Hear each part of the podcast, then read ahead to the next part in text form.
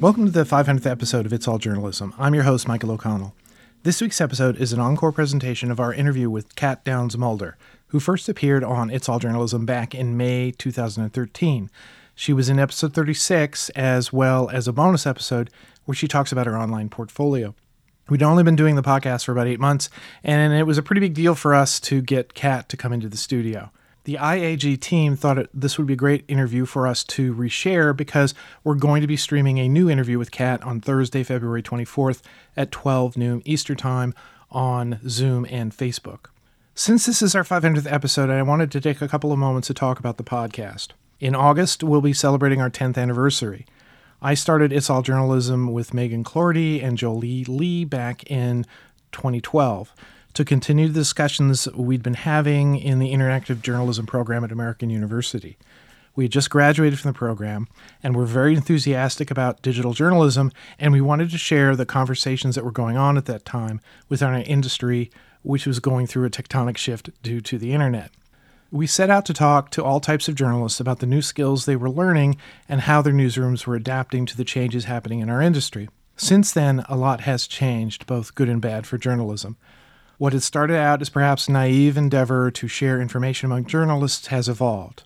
Back in 2012, I never imagined that we'd be doing podcasts about fake news, news deserts, mental health in newsrooms, thousands of journalists losing their jobs, or an increase in violence and hatred directed at reporters for just doing their jobs and reporting the news. Journalism is still changing, and I think there's still a place for what we do on It's All Journalism.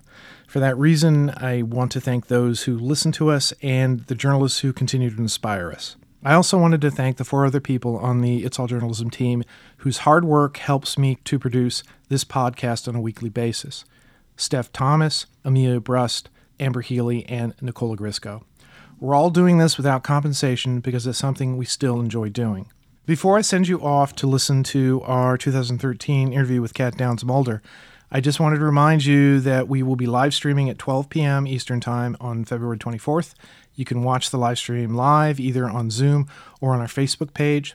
We're taking questions for Kat via Zoom, and you can find the Zoom registration link on our Facebook page, our website, and pinned to the top of our at All Journalism Twitter address. Once the interview is over, the video will be available for a limited time on our Facebook page, and the audio will be posted as a podcast on a later date. Thanks again for listening to our podcast. Here's our interview with Kat Downs Mulder from 2013. Thanks for listening to It's All Journalism. I'm Megan Cloherty, joined by Mike O'Connell and Anna Myers, who is our new co producer. And today we're joined by Kat Downs, interactive designer and graphics director at the Washington Post. A UNC graduate, Kat studied multimedia and photojournalism in school, and then after interning at USA Today and the Baltimore Sun, she joined the Post. Kat is also a part of the National Security Reporting Project at Northwestern's Medill School of Journalism. Thanks for joining us. Thanks for having me. so tell us, you said you've been at the Post for five years. Yes. And you've been moving up the chain. How has the, how has the last week been? I mean, describe the last week for us. Just this is the week following the Boston stuff. Um, it's been crazy. uh, the um, bombings happened on Monday. I formally moved into my new role as graphics director on Tuesday. Oh, that's nice. Um, just in time to kind of, uh, you know, lead sort of the graphics team um, over the, the next few days, the chases, finding the suspects, and all that kind of stuff. So um, it's been a it's been a crazy couple weeks. And as everything comes in, obviously you have to kind of process. You know, I mean, obviously Monday you want to put together Monday, but in a situation like that, it keeps changing, right? Right. So was Monday? I mean, did you just encapsulate Monday and then move on and do something different for Friday? Or I know you guys had that timeline. Yeah. Describe your workflow for us. So, I mean, what we want to try to do is build pieces that can kind of live and continue to be built upon as new details are released. So Monday, um, you know, we got up online maps really quickly just showing location of bombing one and bombing two. And then, you know, we, we did that for print after we finished our web projects.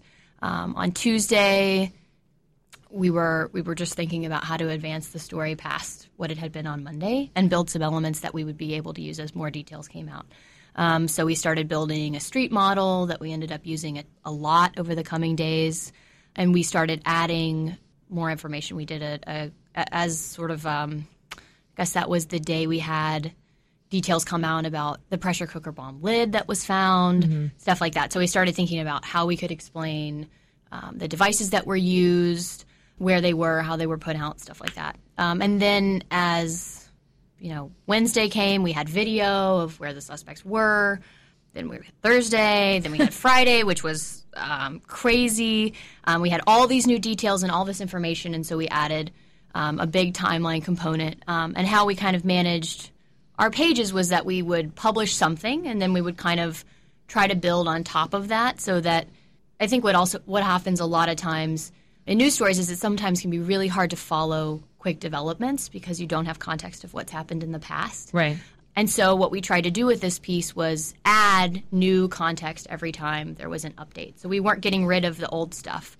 You know, we were still saying at one point they thought a camera at Lord and Taylor was relevant, but later it was decided that it wasn't. So the page ended up being uh, sort of a stack of graphics that we had done each day that revealed new information about the story.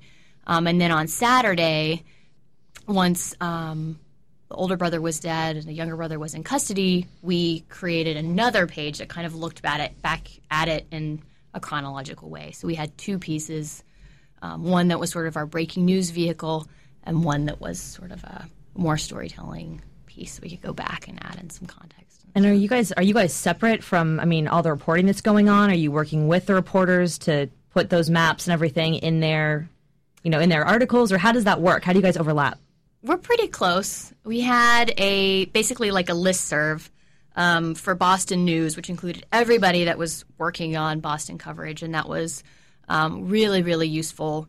Um, and the first time that I've been on a list serve like that, I'm sure it's not the first time they've existed. So we had reporters on the ground. Every time they would hear something, they would send it out on that list. Um, and we were in really close contact with them so that we're like, you know, we want to put this on this map or we want to locate this. And then they would find the place or confirm that that detail was correct and that we were ready to report it. Because I know, you know, as you guys know, there was a lot of misinformation out there during that week. So it was really challenging to figure out what was true and what we were comfortable with um, on an organizational level reporting, not just saying that it had been reported by others, but something that we could confirm and, and kind of call our own. So the the relationship between the reporters and um, we have graphics reporters on our team also who do that. So we have a couple people. Graphics reporters. Yeah, so That's cool. yeah, it's very cool. We're really lucky to have people who do that. Basically, that's a job. Um, it's different from traditional reporting because you're really thinking about visual display, explanatory, um, a lot more data analysis and stuff like that. So those people are really instrumental in finding the details that you don't sometimes need in a written story, but you need in order to put things on a map or into a diagram. Are those people typically on the ground or are they getting information from other people that are at the scene? Depends on the situation.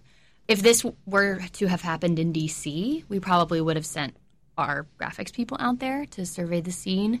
But because it was in Boston, I mean, we could only we only sent so many people there, and so it's better to share resources. So in that case, we didn't have people on the ground. How big of a role does social play as far as graphics go? Because obviously, reporters, I mean, uh, individually, you want to brand yourself on social media, especially if you're a reporter. And the Post obviously has a huge presence online. But as far as like the graphics department, tell me about that and how you share what you're doing.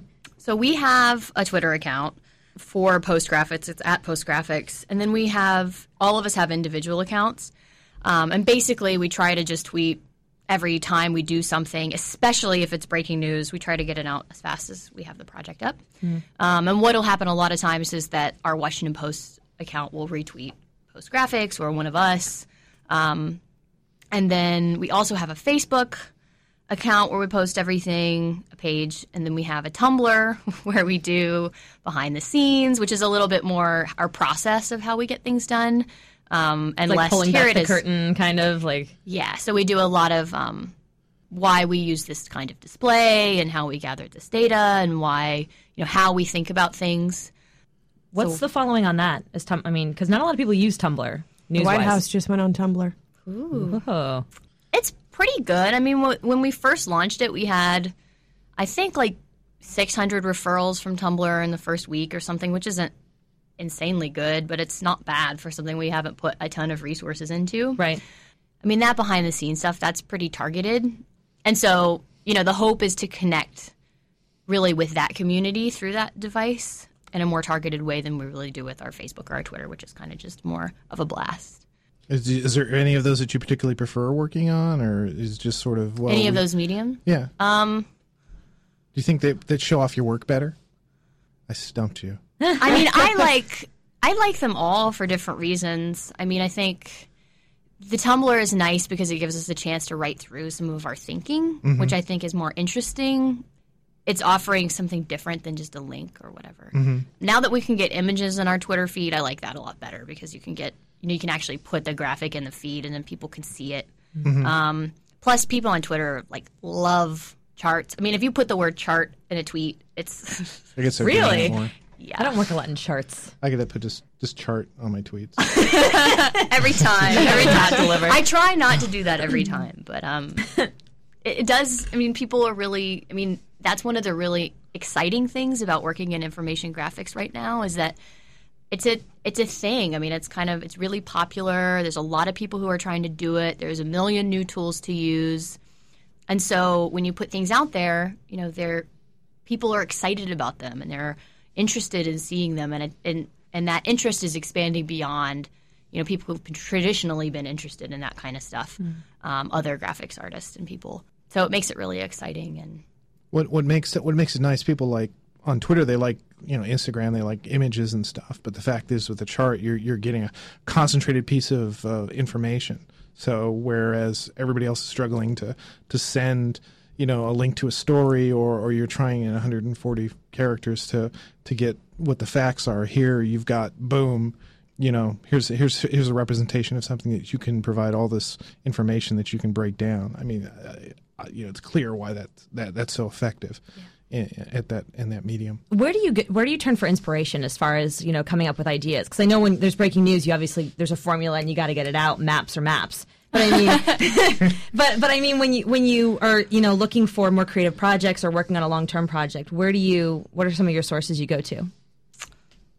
There's stumping so you again. many. There's so many. I mean, obviously, there's you know the things that you look at within the news industry. I mean, all the big ones: New York Times, Wall Street Journal, USA Today, Mm-hmm. LA Times, NPR. I mean, there's so many great things being done in news, but there's so many things being done outside of news, um, and that's kind of. I guess if you want to kind of lead the industry, then you kind of kind of look at other things. Right. And there's a lot of kind of um, like nonprofit news, kind of smaller things, or companies that create interactive graphics um, for different organizations, government, advertising, and they're exploring storytelling in a completely kind of different way and in a non-traditional way, and that then we come at it from a news organization perspective, and I think that they're a lot more risky with their design and user interface. And I think there's a lot for us to learn and think about uh, when we when we kind of look outside, um, specifically around uh, thinking about how people consume graphics, you know, on phones and all that stuff, which is a huge huge thing for us this year. We're like now creating what we call adaptive designs um, for 75% of our, our pieces, which is huge. If you asked me in November, we'd never created a mobile specific design. As if you're looking outside, you see a lot of things that there's really no internal pressure to do within the news industry, but you know It's that coming. you should be doing Right, it. yeah, yeah. um, and that's where you know that's why I think it's important to kind of look around more than um, if you spend too much time navel gazing, you're kind of just re- reverb.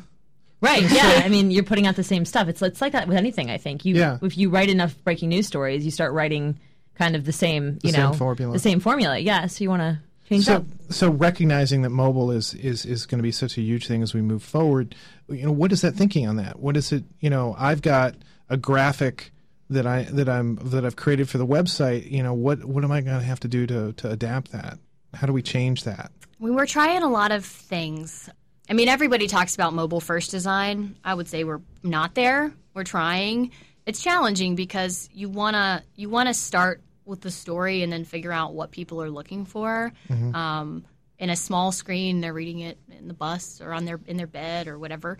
Um, and then on their desktop where they have a little bit more time to sit back and really explore something. So generally what we're doing now is we're thinking about okay, what's like this what is the most important information people need from this piece and how can we create something really robust for people who have time to consume it, and then something kind of slimmed back for phones. And that's we've done um, basically tar- more targeted filtering, so based on your location or you know some kind of basically like filtering or selection. Um, and we're mostly doing like charting, mapping, smaller versions of what we're doing on the web. And right now, it kind of requires more of an extra step than we would like to have it. Um, so I think our goal over the coming year is to make it so that it's really, it really is a single step process to create something that works on both. Um, it's just harder because it's not just, it's not just the design of the page; it's also the content of the page has to change. Right. Um, so it's challenging, but it's really fun. You know, it's kind of the same type of thing. I think we don't fully understand it the same way when we got, you know, started doing news online on mm-hmm. desktop web. We, you know, thought about it in really limited ways. and it took Yeah. a lot of time and we're still exploring this sort of full breadth of things that we can do. I mean, that revolution is the same in mobile and, and we don't know what's coming and I think we really have to to push hard to explore what's there, um, and so that's that's where a lot of our emphasis is. And what's fascinating about this, this is all happening in a newsroom. This is all happening, and you've got to get the news out in the 24 hour instant. You know, bus, Boston, there's a shooting, and now you've got to go follow. You got to you got to be building your graphics and making all these decisions in a, in that very fast paced environment. So that's just a whole nother level of craziness. It'd be different Yeah. if you were it just totally is. at the at the at the school or the lab or whatever, and you were just building something for Not as fun though. Not as fun. No, that's- But we have, I mean, we had some awesome mobile graphics like during Boston, um, and I mean, I wasn't seeing anyone else doing that, you know. Um, and if you open something up from Twitter, a lot of times you're on your phone, Yeah. and you want to see something that you it's meaningful for you, and you don't want to like pinch and zoom to like get this tiny thing and. I don't know. It's just a really poor user experience most of the time. Well, and so we, what's so terrible about uh, you know, especially for something that you might be doing, the fact that you're creating these these these incredibly useful things, just how digestible how the, Twitter is is like you look at it and then you're going, it gets shared shared a little bit, and then you're, you're moving on to the next thing. So you've put all this effort into something that's complex and, and has lots of different levels, but may not have that much of a shelf life in that at that level. We were talking about responsive design too. I mean, I think it was um, David Wright at NPR. He was talking about how you really have to think about how people or where people are, are going to be and, and what they're going to be using when they're looking at a specific thing. Because he said that when people are on tablets, they really end up diving in more. They're like sitting back, end of their day, you know, willing to read longer articles. Whereas if you throw something out on Twitter at noon, you know it's going to be at their desk. You know, so do you kind of design with that in mind, thinking you know how the user's going to be interacting with it? We try to, yeah. Um, I mean, right now we're not doing a ton of differentiation between desktop, web, and tablet, um, and that's mostly because of resourcing constraints. Like it's just, I mean, Yeah. every time you add a breakpoint, we already have print, desktop, web, and mobile. Um, You don't have unlimited resources and time to do all this stuff. but yeah, I mean, we are thinking about how to get exactly the right amount of information so that people have time to, to read it, spend, you know, make them want to spend more time with it. I mean, when I look at stuff off Twitter, what I will do is open it up. And then if it stays in my tab open the whole day and I haven't read it, I put it on read later, like Instapaper. And then I may or may not ever read Right. it later. It's like your TiVo. You know? You've got Fail. Wah, wah. so I definitely think there is like an attention.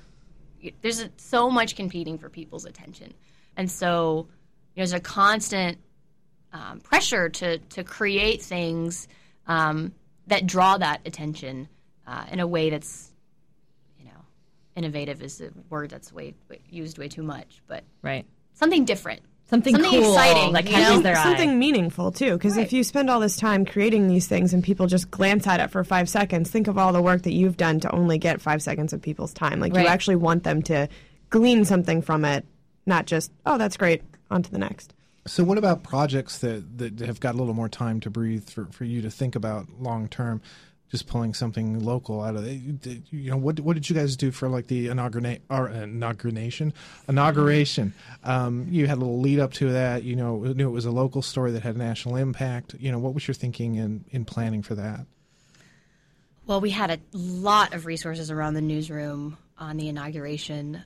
I mean, we were just trying to own that story in every way. We had a lot of stuff coming out of our team around it. Uh, we did uh, like a, a thing that was like a presidential history, looking at every presidential inauguration. That was pretty. We got a lot of traction from that. Uh, we did like a build your own speech thing, which was kind of fun. It was like a little kind of like a trivia thing. Um, we had a thing about presidential balls. Uh, probably the most on the day of, we did a gigapan with Facebook tagging uh, that showed, you know, Obama swearing in. Um, and that was that was really cool. And gigapan. What's a gigapan? It's a basically like a billion pixel image. It's a special camera oh, yeah. um, that shoots you know hundreds of pictures, and then you stitch it together, and it creates uh, this really really high resolution panoramic image that you can zoom way way into and see everybody's faces. You could see like Katy Perry and it was it was really cool. you can um, invite, put that on Facebook. You can invite people to tag it. You, get, you guys did that for the the Washington for the the season opener for the Washington mm-hmm. Nationals. I was going to yeah. say they do it at so ballparks. I, yeah, yeah they do. Myself. So we've done two. That's we've done two of those, and I mean that was great. That was really fun. So we had a, a lot of different projects, but yeah, I mean we're just trying to do some things that we know are going to work and some things that we don't know if they're going to work, so we can kind of keep pushing see what happens. Yeah, see what see what sticks. what drives how much effort you put into certain projects? Like, are you looking for a certain amount of views, or like how how do you sort of determine what gets a lot of attention and what's more of a we're going to try it, but we're not going to put like our full weight right. behind it. Like, do you have metrics that you're looking to get, and that is what determines your time, or? I mean, I think it depends on the project you have to figure out what your success measures are and kind of base baseline against that. For me, when I kind of make assignments in the team, I'm thinking about one, is it a newsy topic that people need to know about and are interested in? I mean, that's the number one thing that we do as a news organization. You have to keep your focus there, and there's a lot of other stuff going on, and there's a lot of stuff that people want to do that's like not really in our core. Um, so we try to keep the focus there those are the things people are going to click on a lot and they're going to want to read and they're going to want to share because it's news that they can't get anywhere else. The second thing is if it brings new skills into the team, new technologies that we've never used before, and the ability then in the future to use those skills on this kinds of newsy projects that I'm talking about. So somebody might spend a couple weeks on a project with a new tool that they've never used before, and that project may not get a ton of page views, but in my view, it's successful because it's taught us how to do something that then we can use moving forward. And then the third thing is relationship building. So if they have working with somebody that they've never worked with before, a department that we've never worked with before, and something good comes out of that that can snowball into more projects along the news lines that I talked about, then that's a success. Um, so page views are not the only thing that, that we look at when we're thinking about whether a project is worth doing, especially because I mean, I'm I'm of the view that that sometimes things catch on and then sometimes they don't, and a lot of times that has to do with how they're played on the site and the promotion and all that kind of stuff. So I think you have to have sort of a an independent way of evaluating the success of things. Um, and knowing what's good, and then when you continue to create things that good that are good, then you can build an audience around that. Um, and that's really the goal, not kind of like the fly, you know, fly by tons of hits on something that's kind of goofy which is great, but that's not going to get sort of the core people that you right. want to see again and again. Um, and those are the kind of people that we want um, to be on our site. So those are the things that I'm thinking about. Do you think the Post is doing a good job at highlighting your work versus highlighting, you know, their top stories or their features or whatever? I know they used to have the multimedia tab that went away, and now when you guys have stuff, it's it's on the homepage. But do you feel like it's being presented like a supplemental element to the main to the main story, or do you feel like you're really kind of getting your own space? It depends on what the story is. I mean, we're trying to move away from a siloed model where you have a story page then you have a graphic page, and you have a photo gallery, and you have a video page, which is something that we did for a long, long time. And it's a bad user experience, and it's not a holistic story. Just because you go out and then you can't come back in. And Okay. that's what I think creates that like stories on the front page and all the other things as doodads that go with it mentality. Mm-hmm. Are you know you know the people who run our homepage they they love graphics they love interactive stuff. So I I definitely don't think that it's like we get short shrift when you know things are getting promoted. But I do think that there is a news mentality where they often feel like the news is in the story, and that's something that as visual journalists we have to constantly we have to push ourselves and the interpretation of our work so that people see it they see that as the story. And they recognize that a graphic with you know really detailed annotations it is a story. And part of the you know that's something we think about when we think about assignments. Do we need to do something that echoes exactly what's in a text story? Mm-hmm. That works really well in print doesn't work so well on the web because then you have two pages with the exact same point Right. um, and so they either need to be on the same page as a connected experience, or maybe you should spend your time doing something else. We had something on WTOP this week where it was a photo gallery, but we chose to make the story in the captions. And we had all of these people who were like angry. I mean, like very upset that they had clicked in the story and there was no story. And they kept saying, well, there's no story here. I'm like, well, you know, you gotta you gotta go through. But I think even I mean, even now we're like, okay, well maybe we should anchor it with a couple paragraphs. But do you think it's just like the thinking's not quite there yet from the user experience, or do you think it's more editors are like, ah, we still or need the way you present. we need text, yeah. Was it the was it the users who were upset, or, The or users- editors from your website? Well, actually, both. The users were upset. We had all these comments like, "Where's the story? There's just pictures here." But then um, our promo guy came to us and was like, "Well, I went to go read the story, and there's no story." And I just thought it was so interesting because it wasn't just, you know, it wasn't just the outside. It was like people just didn't get it. Well, that's the old, you know, come with us. We're, we're, we're doing something different. Come with us, follow us. And, and people don't, aren't always ready to do that. Right, but I think this is kind of like what she's not up against. That's not the right way to say it. But I mean, you're trying to get people to think about news in a different way. They Yeah. expect to see text on a page. That's the kind of traditional thinking. Do you, about- do you think the post, or you know, has the post written a story in, entirely in the graphic element? I mean, have you ever, you know, can, can you give an example of that? She's shaking her head. Yes. yes. yeah, Um, this is this is audio. You need. I mean, we've done a lot of kind of what I like to call multimedia series, where Mm-hmm. it's like different kind of pieces that kind of fit together to tell um, a story. I mean, we've done a lot of standalone graphics, particularly around politics during the campaign season, things that didn't run with, you know, I hate calling article pages a story because I think that perpetuates like the idea that a text is a story. Um, so I like to call it the article, you know, the The, article the page text portion of and the, Article other stuff page. because the story is is what it is. It doesn't matter what form it's in. And so yeah, I mean we have done a lot of those and, and our goal is to do more. And our goal is to for example, we just did um, Dan Keating uh, and Emily Chow worked on this story about gun deaths and sort of looking at how uh, you know homicides and suicides break down around along racial lines, and there was a really interesting data analysis, um, and we had a really cool graphic about it. And then Dan wrote a, a story that was in the newspaper that ran with the graphic, um, and it was also on the website. And instead of having like you know this story and this totally disconnected graphic, um, we took you know elements of that graphic and embedded them you know all throughout the story at the piece the places where people want to see them. And this isn't a new thing. This is in blog posts like every day, all the time. But for some reason, we're just not doing it the way that we should. Um, and I don't think people just want the story. They don't. I, I don't think that they care what form it's in. Like people love photo pages and they love photo galleries. I just think that sometimes we do kind of, as visual journalists, we do kind of we need to work on the context of what we do. We need to to to try to make these things standalone as much as they can, especially because they people are coming to them from Twitter and whatever, and you can't expect that once they arrive at this page, then somehow they're going to find their way back to this other page that has all this additional context that they might want to see. Mm-hmm. I mean, in an ideal world, and where I, I feel like we are going, and sort of the digital news industry as a whole is going, is into a into a world where we don't have these silos. We just have story experiences that include whatever needs to be in there.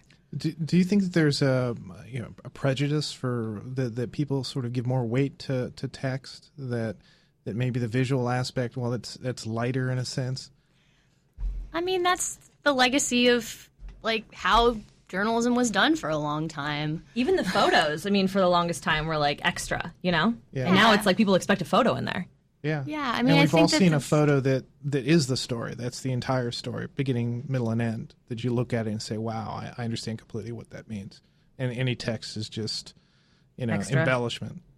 Yeah, I mean, I think that there's the news industry has changed a lot. I mean, not just with the web, but starting before that, in terms of not thinking as visual of, of visual journalism as a service that's there for people who do text reporting to come and say, "I want a graphic" or "I want a video," "I want a you know photograph," but to really think of it as its own storytelling technique. And I don't, you know, I'm not sure we're totally there. That evolution is still happening. I bet I think, I mean, that's it's a legacy thing, right? Because Right. the reporters, the people who get the information, uh, many times go to the text.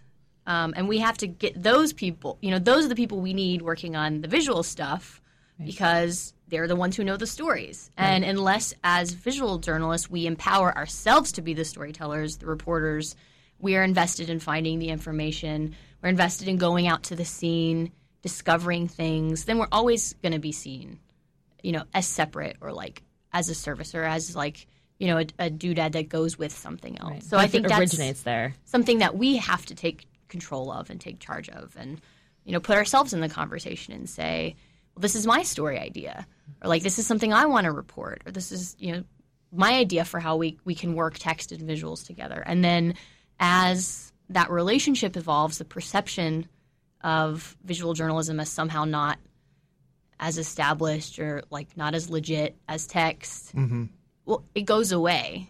Um, and i've seen that you know during my time at the post. Every time i work with somebody i can see i see the perspective change happen. You know it's like wow there's so much we can do uh, with this kind of storytelling. And then they get excited and then they want you know they want to work together all the time. It's great you know? But that's like you wish it didn't have to happen one by one but in, in many ways it kind of does because you're opening new channels of communication, new ways of working that people haven't really experienced before. So let's talk a little bit about nonlinear storytelling. The fact that you, you've got a graphic element, something that you've created, that every person who comes to that web page is going to open up different things in a different way and see it a different way. How's that consideration in, in your design and, and, in your planning? It's a good question, Michael. I know that's my that's my PhD. Good thought of the question. day. Um, I get a cookie. The best pieces, I think, have they do have a linear narrative. Mm-hmm. And if you want to pursue that linear narrative, you can, and you don't have to do like the exploration. But then, if you want to, you can you, you can play with things and you can experiment with different filters and buttons or choose a specific location and adjust the story to yourself. But, you know, we're trying not to produce completely exploratory pieces because they don't they don't do our job, which is to tell stories. you know, and we did that for a long time. We're like, oh, like data and this is great. Like let's just smack it up and put, you know, some buttons on it and that's what people want. And I our experience has not shown that. The more context you put around pieces, the more you show people what they should be looking for, where the interesting places are, or where the interesting, you know, um, mixtures of different types of information are, then the more that they, the more they want to stay. The more enriching the experience is. Yeah. And So you have to kind of give them a path, yeah. It's the um. but the they can go off of it if they want. And this Well, is where it's important to exactly, have journalists. exactly. Well, it's the the who cares, the why. Like if you don't give them that there and they're, they have to search that out, they may not figure out what it is, and that can be really frustrating. Like why why should I look at this? Why should I explore it? I don't. I Especially don't if you get go it. the backwards way, then you're right. like, what? Then yeah, it doesn't. You know, they're looking. You're they're looking to journalists to give them something. Not they shouldn't have to do all the work Some in finding it. Context, the shortcuts. I mean, it's you know you get that big chunk of data from the government. You know, maybe you create something that makes it easier to navigate, but unless you you know guide people to where the most important things are, they're not going to understand why it's important to them. So As- that again, the role of the journalist. I'm sorry to interrupt you. Oh, that's okay. As far as um, th- your background goes, I know your your photography. Do a lot of artists end up doing this, or do you find that a lot of people have more traditional journalism background and end up in graphics because they're more visual? I mean, how would you kind of? I guess my my larger question is, if somebody's interested in getting into this, what would their background be, or what would a good background be? I think it totally depends. I mean, so we have, uh, I mean, our department has people who started off as text reporters, um, computer assisted reporters who just gravitated towards data stories, and then data stories kind of naturally flow into um, visualization or mapping. And then we have several people who, who just have a background in um, design, storytelling through design, storytelling through visualization. Um, and they started off on the visual side. So we have a combination of paths to get to this point. And I think both of it's important to have people with both of those perspectives. Um, I think my background. So when I was in college, I studied photojournalism and multimedia, which was programming, design, video, all of that stuff. And I feel like that sort of helped me understand how each kind of media has a special it has different they have different strengths. And when you understand their strengths it's easier to make presentations that bring them all together because mm-hmm. you don't you're not trying to just like duplicate everything in one thing in a video and then in a, a photograph and then in a graphic but rather use each thing for what it has the most value in mm-hmm. And so for me that's been tremendously just awesome to have a background like that because I, I have a really good sense of visually what works and what communicates. But, you know, we have people who didn't have background like that at all and they just they were reporters and they just really liked the kind of reporting that you can do and the kind of stories that you can tell with graphics.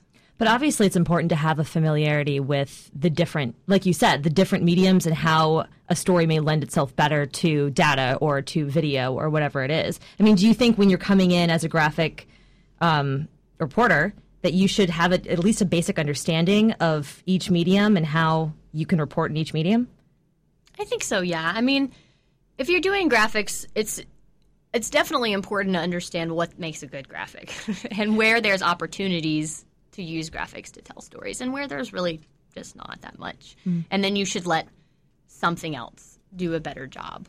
Um, I mean, there's some stories that photog- you know, photography is just incredibly good at showing, and then there's some stories that is really, really hard to photograph, and that's where that you know that relationship is and the kind of push pull and we'll let well we'll let photography tell the story and then we'll let graphics tell this other story so i do think that there is if you're going to be a graphics reporter it's really useful to have a, a perspective on what works in graphics um, I feel like I asked a really obvious question, but it, but it seems it seems no, like something it's that true, people right? don't have a lot of in, like experience Yeah. in before you start. You just jump in. You got to jump in. yeah i mean i think and it's fascinating because so many people are interested in this right now and um, there's a lot of emphasis on like the development side of it and the design and specifically the visualization side of it but the root of all that is information and specific kind of reporting that can create that information um, and process it and find stories in it. And we enormously need that skill set as well not just the development not just the design. You know i think that there is an opportunity for reporters who have interest in that kind of stuff to transition you know into more of a sort of looking at things in a visual way and and there are jobs there there are opportunities there and i don't think that that's always doesn't stick out to people Right. as much as maybe it should as a as a, a potential path Do, do you find that it's it's been been become easier to, to get sort of people to give you assignments or ask for your help in something that's visual, or do you find that there've been oppor- there've been situations where people have, you know, here could you make a graphic for it, and suddenly realizing it's not really something that would be represented well in a graphic. You're like, no, this is a video. This is a video. Sorry. I mean, is- I mean that's this my is- job, right? Is to like try to you know spot the opportunities and mm-hmm. figure out is this an opportunity or is it not, and then also to encourage my team to come up with ideas for things that they want to do because you know they have a different perspective on what works, and the closer relationships they have with the content desks. Then those ideas are coming directly to them, and so it's not you know people don't come over and they're like, "We want a chart." Um, it's more like we have a story about this. How can we tell the story? And then we say, okay, well, maybe we could have the video team involved and they could do this part of it. And we could do an explainer about this other thing. And depending on the scope of the story, story maybe you only want one. You don't, because you don't need everything for every story. Right. You know, maybe just do one thing and, and we would decide together, you know, what that's going to be. Who's making the final? Like, let's say you have a disagreement about what what you think works and what doesn't. Who makes the final? Is it is it About a co- graphic or about the story or as a whole? people- Yeah, like or do people trust you enough that right? Like if you're working with a, a reporter and they say that you know you guys are having conver- a conversation about what you think works, and you say one thing, and they're like, "Well, but I really think I want this," and, and who who actually at the end of the day says, Well, if it's a graphic, then we would decide Okay. whether it makes sense to do it. And I think that we have a really good, trusting relationship with people. And, you know, everybody at the Post is a professional and they're really good at what they do. And so you have to trust people to know what they're good at. Now, if a reporter said, this graphic totally doesn't tell the story that we're trying to tell, then of course we would, hopefully we'd never get to that point. But if we did get there, we would say, hmm, what happened here? Let's like evaluate what we're doing Right. but you know that like almost never happens i mean there's there's not really a lot of conflict between like i want a video and then the video editor's like we're not doing that it doesn't really happen There's so much Um, time and effort that goes into stuff. You you're not going to waste yourself necessarily going down Right. yeah and i mean dead ends. it's pretty clear like most of the time when people want to talk about projects they just want to see what's possible which is great i mean that's the kind of dialogue that we should have that leads to discussing a lot of things and choosing the best things and you know sometimes i think people are understanding like maybe we don't have resources to do that one right now um, but now we've had this conversation and then next time maybe you know this idea will elevate it will be something that we can do Changing gears real quick, I just want to make sure we talk about the National Security Reporting Project because I Oh, know okay. it's it's important to you. And you're on the, are you on the board of that, or tell tell us about no, like no. what you what you do there, your involvement. Um, so Josh Myers and Ellen Shearer run this program, um, and it's uh, through Northwestern University, their Medill School, and they um, have a grant to do a program about national security reporting. Um, and each year, it's at a different theme, and I've done it the past three years, and it's you know it's somewhere between like eight and twelve students who come to DC for they've they've technically already graduated. They're graduate students, and they come here to to do a fifth quarter and do this reporting and build a project off of it, which also involves not just text reporting but also graphics reporting, uh, video reporting, and the creation of a website that kind of like pulls it all together. Okay, so it's like a mentorship kind of. Yeah. So my job is basically like visual editor of the site, and I help, you know, teach some basic programming and like design and thinking about how to tell stories in different ways and teaching some tools and things.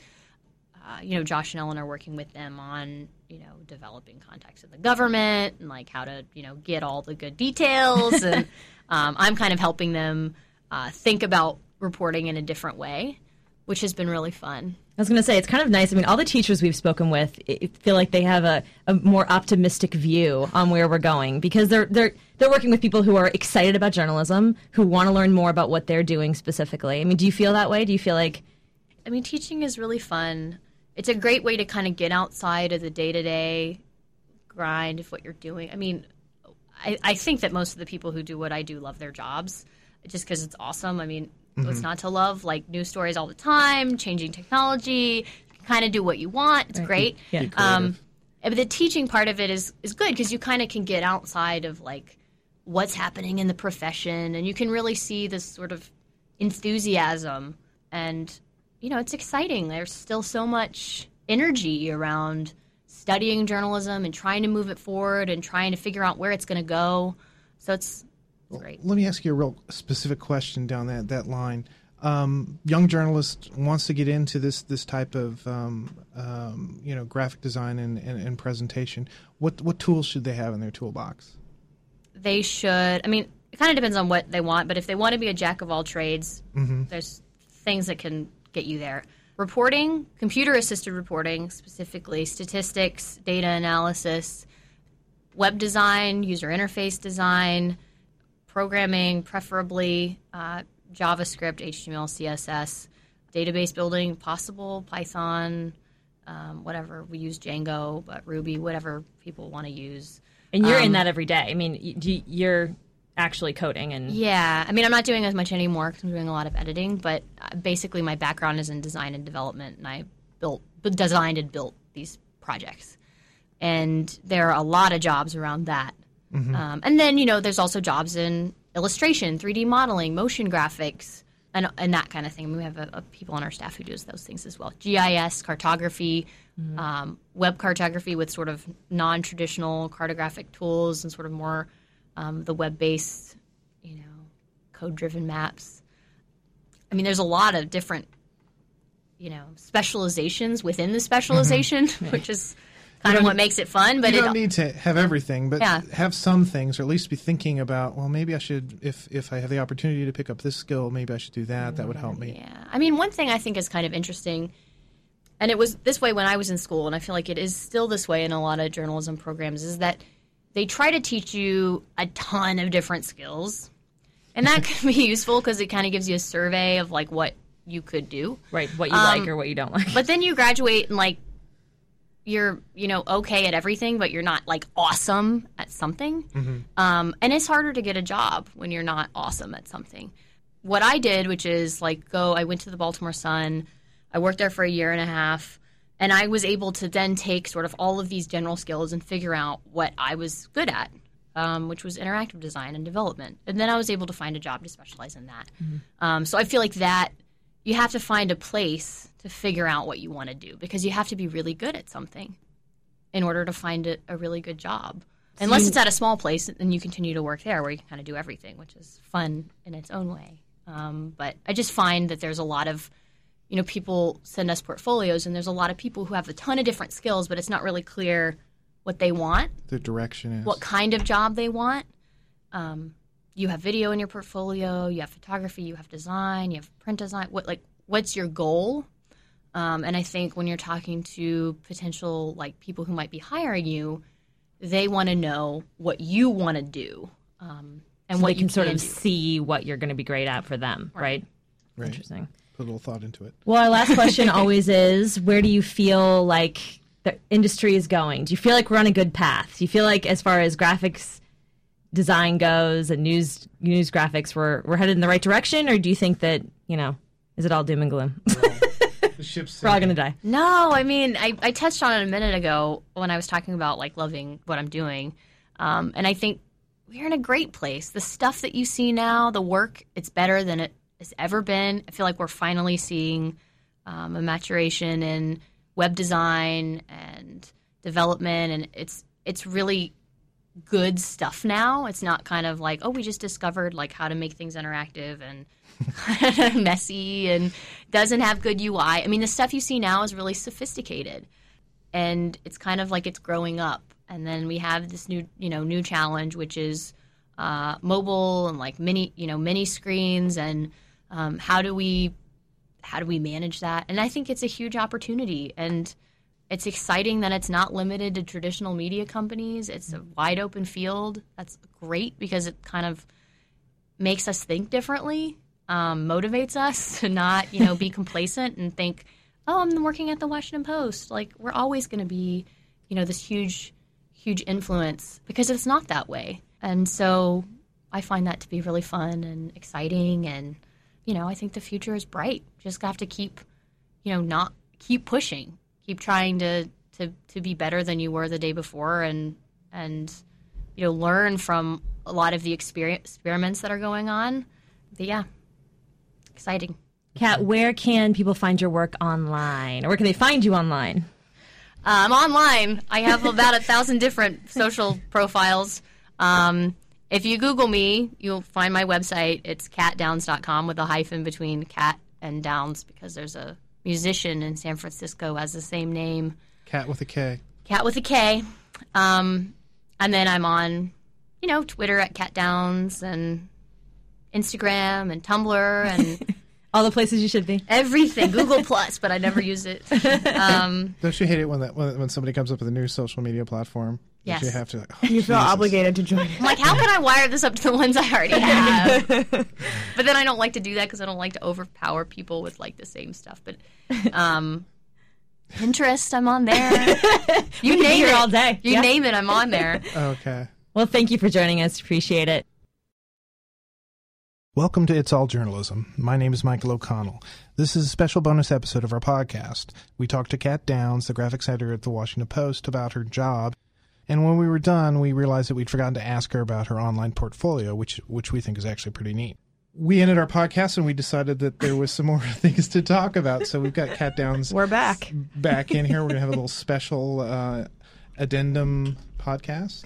And the reason we're doing this is because I went to Kat's um, online profile where she showcases all her work, and it really not only is it organized really well because you have you know all your social profiles in one spot, you have different pages for different things, but I think this is a good thing to talk about because a lot of us have online work that we'd like to showcase, that we'd like to share, and not necessarily throw everything out on Facebook, you know, and annoy our friends.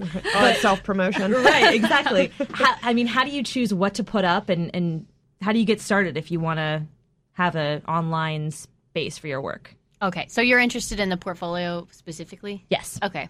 I mean, I think the challenge is to show the the sort of variety of things that you can do, and then, you know, so so basically, what I do is I pick my favorite projects, and um, every so often I'll get back in there and I'll say, hmm, like this is like looking kind of old, and like maybe isn't as good as some new stuff that I did, and I'll drop in some new things.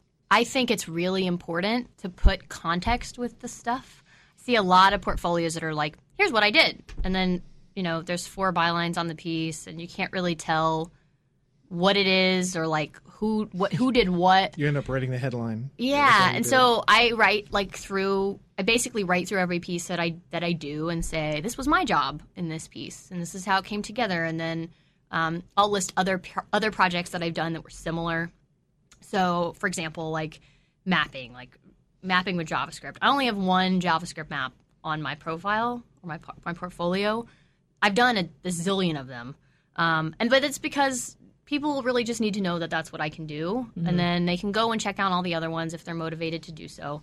Um, and then you know, then I have another project that's like focused on video, and then I have another project that's focused on user generated um, content visualization, and then um, you know another project that's um, you know focused on like political mapping or something. So just trying to get sort of a, a breadth of things in there, and then explain exactly what my role is, which gives you know potential employers, which that's not what I'm trying to do. I'm just trying to like you know share what I'm working on, but Right. um, you know, when potential employers look at a portfolio, they want to get a sense of your personality, of like how you work with people, of what you can produce, the timeline on which you produce them, um, where your interests are.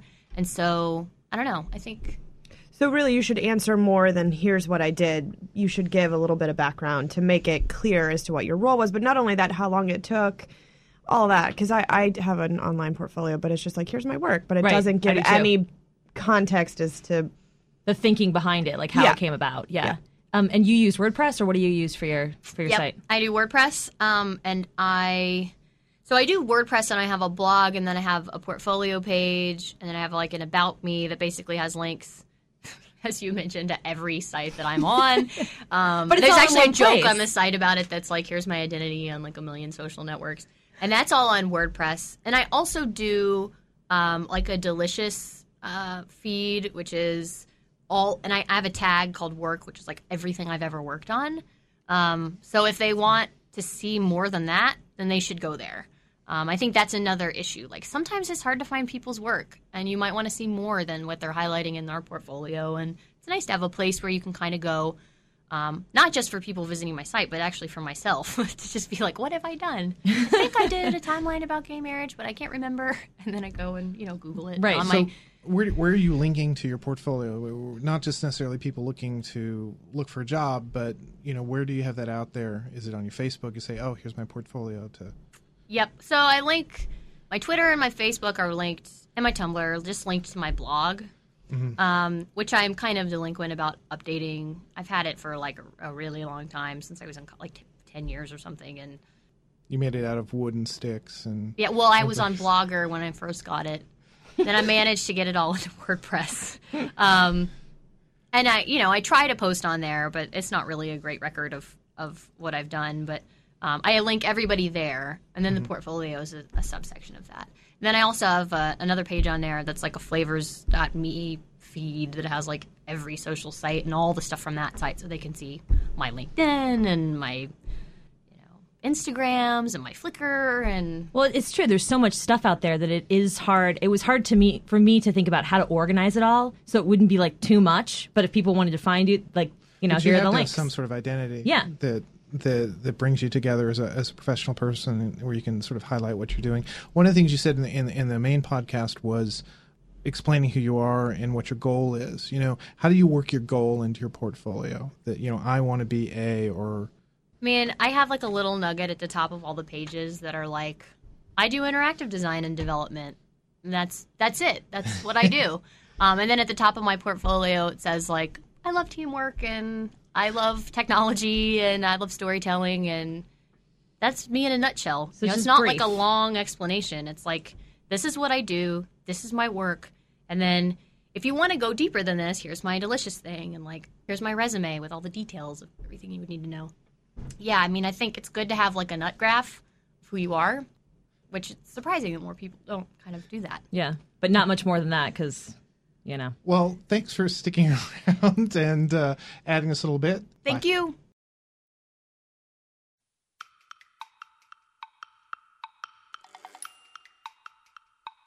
You've been listening to It's All Journalism, a weekly podcast about the people who make the news. You can find out more about us and download past episodes at itsalljournalism.com. While you're visiting our website, sign up for the It's All Journalism newsletter. You'll get all the latest info about our podcast, including episode notes and news about live events and upcoming interviews. Go to itsalljournalism.com to subscribe. Speaking of subscribing, you can subscribe to our podcast on Apple Podcasts, Podcast One, Spotify, SoundCloud, Google Play, and pretty much anywhere good podcasts are found. If you'd like to help us grow our podcast, like and share our episodes on social media. Look for us on Facebook, Instagram, and Twitter. It takes a lot of people to create an episode of It's All Journalism. Nicola Grisco produced this episode. Amber Healy wrote our web content.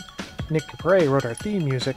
Emilio Brust helped with our booking. Steph Thomas is our social media manager. And I'm your host, Michael O'Connell. Thanks for listening.